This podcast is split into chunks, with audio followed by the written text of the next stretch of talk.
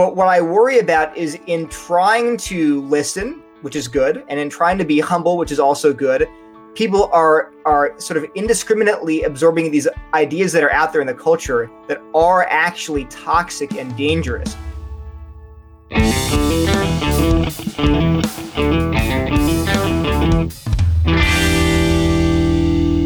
Conversation of race in American society isn't going away, as there is still much to talk about and a lot of healing left to do.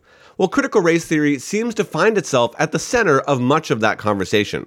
Now, whether you applaud restrictions on CRT or see those restrictions as masking the real issue, knowing what CRT is is very important. Author and speaker Neil Shenvi has his PhD in chemistry, but has taken up the task of helping Christians understand critical race theory. He joined Bobby back in 2020 for a live discussion answering questions such as what is the difference between critical theory and critical race theory? What is the worldview that underpins critical race theory? And is that worldview compatible with Christianity? How does CRT work, and many other important topics. What you're going to hear today on this episode is only a small portion of their conversation, so I invite you to watch the hour long discussion. You will find a link for that in the description of this show on our YouTube channel. Uh, one of the things that I saw on the Christian Post was an article uh, or was a video by Phil Vischer, and it was him talking about kind of uh, our response in this time uh, that we're going through and you know maybe how we should have a better understanding. And you know watching it i found myself going okay i, I liked his heartbeat to want to be empathetic to be understanding.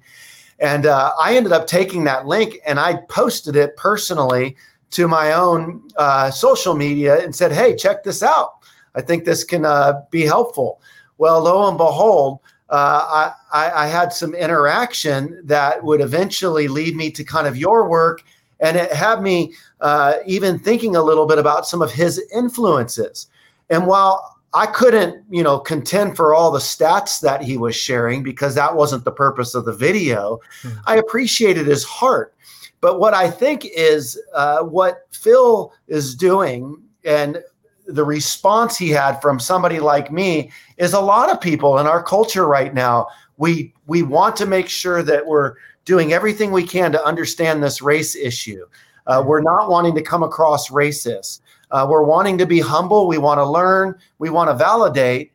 Yet, where I'm thankful for your work is it's so factually rooted, and you're giving me a language through critical theory and critical race theory that I felt like it would be important to bring you on the program and just to educate our audience. And so let's start with that. Let's distinguish between critical theory and critical race theory.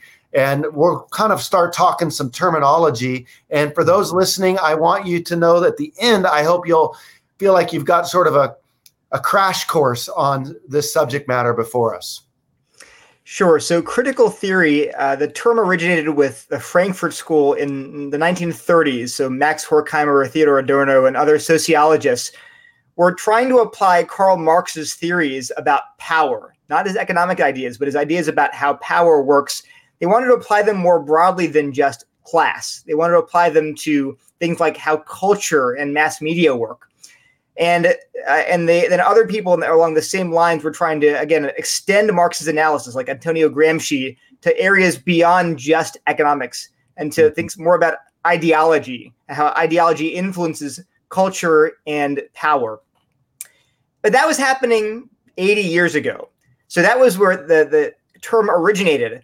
But since then, critical theory has spawned entire disciplines like critical pedagogy, queer theory uh, a lot of black feminism was influenced by what would be considered a critical social theory, and then critical race theory is one of the the subdisciplines within the broader category of critical theory or critical social theories. There are lots of them, mm-hmm. like I said.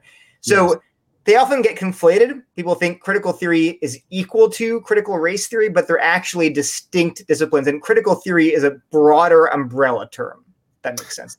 Yes, that makes perfect sense. And so uh, that's helpful because, in light of what we're experiencing today, uh, you know, obviously uh, with the death of George Floyd, uh, critical race theory is a very relevant topic worthy of discussion. But at the outset, you're saying, hey, but there's this critical theory can be applied to all kinds of fields like LGBTQ, and we can have our eyes open. What is it that we need to understand? What's the structure of critical theory? Uh, what's the system of it? Like, how does it work uh, in these different theoretical fields of study? Mm-hmm. So, from its inception, critical theory was trying to understand how power operates and circulates within society to reproduce systems of inequality and oppression, right? They were always trying to figure out how to emancipate people from whatever enslaved them. That's going back to the Frankfurt School. But nowadays, uh, again, what's emerged in the last 10 or 20 years is sometimes called uh, critical social justice, social justice scholarship. Uh, occasionally, people will call it intersectionality. It's not quite right. But that that framework is based on several ideas that have emerged out of the critical tradition. And I could list them really briefly, but they're things like the social binary. This is the idea that you can that society is divided uh, along axes of race, class, gender, sexuality, physical ability, age, and so forth into oppressor groups on the top of society and oppressed mm-hmm. groups on the bottom. This is why this these ideas are sometimes called cultural Marxism I don't mm-hmm. like that term because it's also mm-hmm. the term of a crazy conspiracy theory. But the idea that you can separate these all, all of culture to these uh, these different groups uh, along these different axes, that's a very important idea. And it's not just race. So you have obviously whites would be on the top, and then people of color would be on the bottom as oppressed people. You'd also have uh, say men on the top and women on the bottom. You would have heterosexuals on the top and the LGBTQ people on the bottom. Uh, you'd have physically uh, abled people on the top and physically disabled people on the bottom. So along all those axes, you have uh, categories of oppressor and oppressed. And one other really important thing, to, a couple other important ideas. Another one is that uh, the word oppression has been redefined. It does not just mean acts of cruelty, uh, uh, coercion, tyranny. That's traditional oppression. But oppression has been redefined to mean the ways in which people suffer injustice at the hands of a well-meaning liberal societies. So mm-hmm. oppression is encoded in ideas. And a classic one they taught you hear a lot about is the idea of the gender binary being oppressive. Because the gender binary is this excuse people have to see male and female as normal and natural and common sense. But queer theorists would say actually that's a form of oppression because you are marginalizing the non gender binary. That's just mm-hmm. one of the axes along which oppression operates. The other ones would be obviously race, class, gender, and so forth. Okay, so we're kind of talking critical theory. We'll, mm-hmm. we'll, we'll make our way toward critical race theory specifically, but you're giving us kind of the structure. Uh, would you describe this, Neil, as uh, a worldview that we need to be aware of and contend with as Christians? Then, and if so, what is the worldview of critical theory? So I would say it functions as a worldview. Uh, there's a, the debate about well, is it just a neutral tool? Can we can we see things through the lens of critical theory to to, to understand truth better? And I would say mm, it's it's it's hard to say. Uh, these ideas are really they're meta narratives, right? Mm-hmm. They're ways to understand all of reality. So another big uh, plank in this uh, ideology is lived experience and the role of lived experience in coming to know the truth. So the idea was was that you have these oppressor groups that are privileged, and you have these subordinate oppressed groups. But ironically, the oppressor groups are actually blind to social reality because they have both conscious and subconscious reasons to deny the reality of their privilege. Right? They don't want to mm-hmm. believe they're in an unjust society. In mm-hmm. contrast, oppressed groups ha- uh, they're also socialized into oppression. So they also buy these narratives, these lies that the ruling class gives to justify their own power. And yet, through their lived experience, they can wake up to the reality of their own oppression. So their lived experience gives them uh, special access to truth that is unavailable to oppressor groups. So that becomes, again, very important in terms of uh, the, the locus for authority. How do you know something is true? Who do you defer to? Whose voices do you center? And contemporary critical theory would say we should center the marginalized. We should decenter the you know the old white Western male voices, and we should center these oppressed and marginalized voices, not merely to get equality. In other words, we shouldn't simply say, well, these people have been denied a voice. We should add their voices to the mix. It's not only what they're saying. They're saying that these people have a better insight into reality than you would as an oppressor. Mm-hmm. And so we and we should be very careful here. Should we try to incorporate everyone's voice into the discussion? Absolutely, as Christians, right? We should be a voice for the voiceless.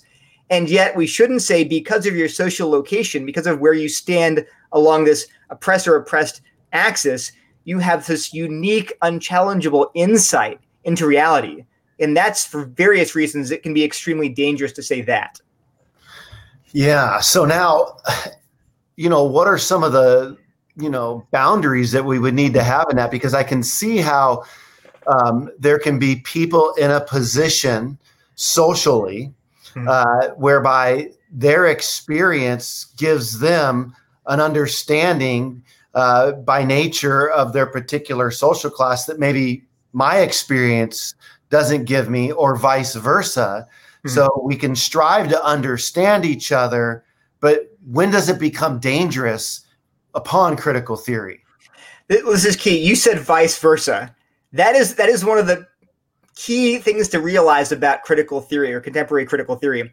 There's an asymmetry built into their way of viewing the world, right? So I would totally agree. You know, you are a, a, a, white male. I am a half Indian male. Maybe I have some unique half Indian experiences that, that go along with my life story that you're not aware of. Of course, like you've never been a half Indian. So we can obviously share those personal experiences to try to arrive at a better understanding of truth. Absolutely. Who would, who would deny that? And yet they would go farther and they would say, actually, it's not vice versa. It's the person mm-hmm. at the bottom is uniquely positioned to see reality in a way that you are not. And so mm-hmm. your job as a person who's from an oppressor group, if you are in that group, is mm-hmm. to listen and mm-hmm. to and to absorb and, and, take the posture of a learner because and not really to challenge my voice because mm-hmm. I have a if I you know I'm I guess I'm half Indian so I'm a person of color but I would and if you would say well here's the way I see it here's my lived experience I would say I, but yes, but your lived experience is actually conditioned by a false consciousness, right? Yeah. You think what you're saying is true and objective, but actually, uh, your lived experience is is part of this uh, wrong thinking associated with, say, white dominance or male dominance. Now, let me read you a quote here. This is now this is getting into critical race theory, but this is really interesting. Uh, this is from a list. So critical race theory, like all of these schools of thought, is pretty diverse and broad. So it's if you ask, well, what are the core ideas of critical race theory, even, you'll get a lot of different answers. So here's just one set of central tenets of critical race theory. This is from a, uh, an article in the Journal of Higher Education from 2009. But tenet number two of critical race theory, according to these authors, is this. They say ideas like liberalism, neutrality, objectivity, color blindness, and meritocracy camouflage how racial advantage propels the self interests, power, and privileges of the dominant group. Now, think about that. And that's you're, you're, hearing the same theme coming out of critical race theory as we heard from critical theory broadly that the mm-hmm. dominant groups they impose their ideas on culture to justify their own privilege. Well, here's the same thing seen through a racial lens. Ideas like liberalism or objectivity are really ways that the racially advantaged group, whites, propel their own self interests. Hmm. Now, here's the problem. Historically, has that been true? And I would say yes. If you look at our, you know, very sordid racial history in, in this country, there have been plenty of examples of how uh, whites have used court rulings to advance their own power at, at the cost of people of color, blacks, Native Americans, uh, Chinese immigrants, things like that. So does that describe in some sense our history? Well, well, I would say actually yes, and I can give you Supreme Court rulings that show you how these cases have actually sort of served to advance white dominance. And yet, would you want to take that and extrapolate it to make a general statement about how objectivity itself is a way to disguise self-interest? You're getting into some very dangerous territory there because if you take that view of everything, this very cynical view of how power disguises itself behind the guise of objectivity and universality and what's natural. well, what do you do with someone's reading of the Bible? Mhm. Right? I could say, you say, well, the Bible says this. You'd say, ah, ah, ah, ah, your white male Western interpretation of the Bible says that. But really, that's just a way for you to justify your own power and dominance.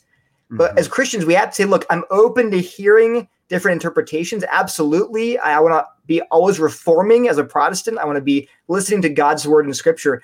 But I can't give myself over to this very cynical view that all interpretations are suspect if they come from these dominant white Western European male voices. Because that's a recipe for essentially abandoning scripture as our authority and letting God's God speak authoritatively into our lives. So I hear you saying that while it's important that we seek to listen, while we seek to validate, uh, on one side, a person's experience uh, doesn't necessarily mean that you know.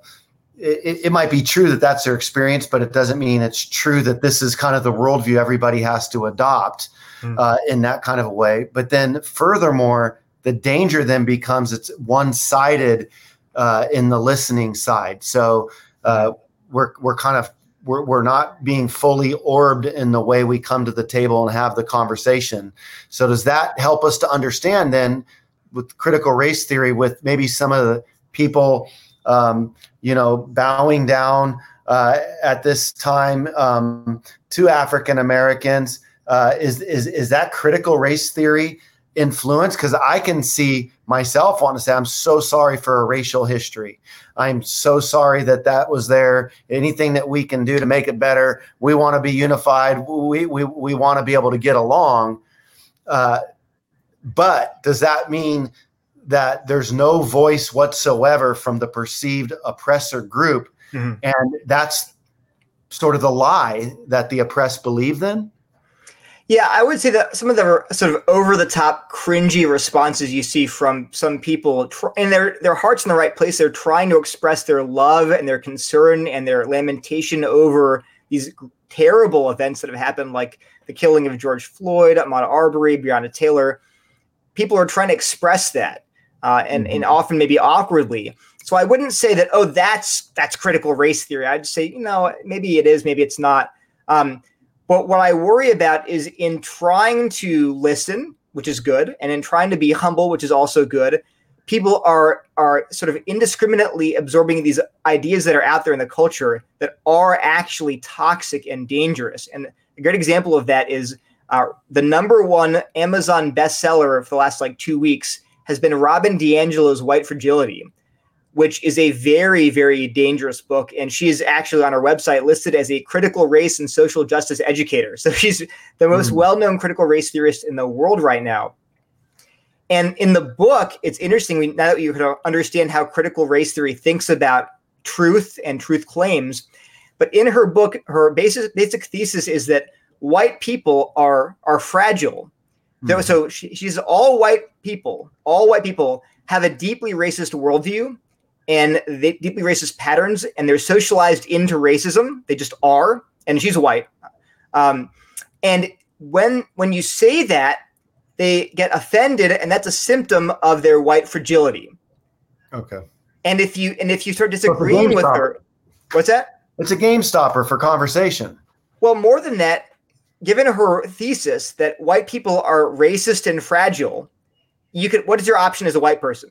You can either say, Yes, I agree, I am racist and fragile. But if you disagree, she'll say, Ah, that's your fragility speaking. See, you're you're afraid to admit your deep racism. So you prove that you're racist by being fragile. So it really puts people in this double bind where there's no way to, you just have to, again, uh, believe what she says. And any disagreement is evidence that you are just, that she's right. And uh, there, and then the number two book, uh, and more than that, she says other things in other writings. For example, there's an article about, uh, I think it's called "Dismantling Whiteness in Nursing." But her, the quote she gives in the article is this: "The question is not was this racism, but rather how did racism manifest in this situation." Mm-hmm. And in the book White Fragility, she says that inter- she's very emphatic. She says racism cannot be absent from interracial friendships. It cannot. It is always there. in every interracial friendship. Now, think about that worldview. If someone actually absorbed those ideas, that every time in every friendship, interracial friendship, the white person was constantly trying to reassert their white dominance, was trying to gain power over the person of color. If every act they performed, it wasn't. the question is not was that act racist, but how was it racist? That is the death of the church. That is the death of interracial friendships. That is the death of everything. Mm-hmm. And if you say, if you say DiAngelo, that sounds like a very poisonous way to view the world. She would say that's because you're fragile. Mm-hmm. So, and I see, I have seen evangelical, large evangelical ministries, pastors recommending this book. And it is terrifying to me because it is not the way to achieve racial unity, it's the way to destroy it. It is not mm. the way to to lament and to uh, build one another up in Christ. It's a way to destroy any kind of semblance of unity or kindness or compassion or like-mindedness. And so we have to be aware of I know it's a bestseller and people are all reading it, but you have to read it critically. Don't just take it as another book in the canon because it's not. Yeah, uh, well said. I mean, we do. We have to. We do have to listen critically. One of the things that I've been concerned about right now, Neil, is at nighttime I'll go back and forth between conservative news, which would be a Fox, and then going over to MSNBC or a CNN, and I listen to the narrative uh, that you know our culture is getting, and I think about how split we are. And again, uh, it's this idea that the iceberg's been there and uh, the George Floyd death was kind of like that. You know, we've really hit the iceberg, and it's like as a nation, the ship's sinking, and we're just trying to figure out well how in the world do we come together? And and and ha- reading some of your stuff i see critical race theory. I'm seeing it everywhere. Uh, w- and uh, it's very interesting but it's also scary because i think about uh, uh how do we if that's the narrative uh, like oh this is just your fragility speaking or okay recognize you're completely racist uh, it feels like you're in a catch 22 i mean you are. how, what's what's the antidote here? I mean how how do we even converse? I mean what's the apologetic for this particular worldview to bump up and engage and have conversation? So you can approach it on two different levels. I would say that uh, from a secular perspective uh, if you're talking to non-Christians, you could just point out that these ideas of white fragility, or even the idea that lived experience is sort of unchallengeable, I would argue that just philosophically that makes no sense, right? Uh, for many reasons, but here's just one. People are not monoliths. You know, racial groups, ethnic groups, genders are not monoliths. People, people are individuals with different opinions. So when you say things like you can, you should never challenge a person's lived experience. They give they can give you insight into say what it's like to be black or white or or or Hispanic. That you can they can give you insight into that experience in in, in America. Well, I would say, well, that's wrong. There is no one monolithic black experience. You talk to black conservatives versus black liberals versus black Christians versus black Muslims, and you'll get a lot of different perspectives. Mm-hmm. So the idea that there is one perspective is just obviously false. You know, yeah. whose lived experience should I listen to? I have a friend, Monique Duson, who's black and who actually was, she'll tell you so herself, she was very enamored of critical race theory and even and recently realized this is not biblical. She's a Christian. This is completely not a good way to view the world. But so her lived experience or her, her statement now is critical race theory is really dangerous and wrong. But if you ask someone else, they might say, well, critical race theory is just obviously true. Well, mm-hmm. she's a black woman. So, so whose lived experience is going to be taken as authoritatively true? That's one conflict. Mm. Um, another, and then there's many other things I could just point out. Um, another one that's obvious is that person's lived experience has to be interpreted. So you, you never go directly from experience to reality, especially when you're talking about objective, universal truth claims about society. So, for example, um, if I, I say I talk to a woman and she and I ask her, "Have you ever experienced domestic violence?" And she she might say, "Well, no. The men in my life have been so loving and supportive, and you know, I just I, I've never, thank goodness, ever experienced domestic violence, and therefore I conclude that domestic violence does not exist in this country." you'd immediately say, no, no, wait a minute, wait, you can't go. No, I'm not invalidating your lived experience. I believe what you're saying about your own experience, but you can't draw, you connect to what reality is like across the entire nation. That makes mm-hmm. no sense. Mm-hmm. Well, it works both ways. You can't go from someone's lived experience of, say, racism or sexism or anything to make a statement about society. Now, how do we do that then? Well, we have to appeal to data, to analysis, to careful study. But so there are a number of reasons why that lived experience is sort of infallibly true. It makes no sense philosophically. If you enjoyed this episode, we have a playlist on our channel covering related topics. If you enjoyed the show or learned something, consider subscribing to our channel and sharing this episode with your network and leaving us a comment telling us what you liked about it.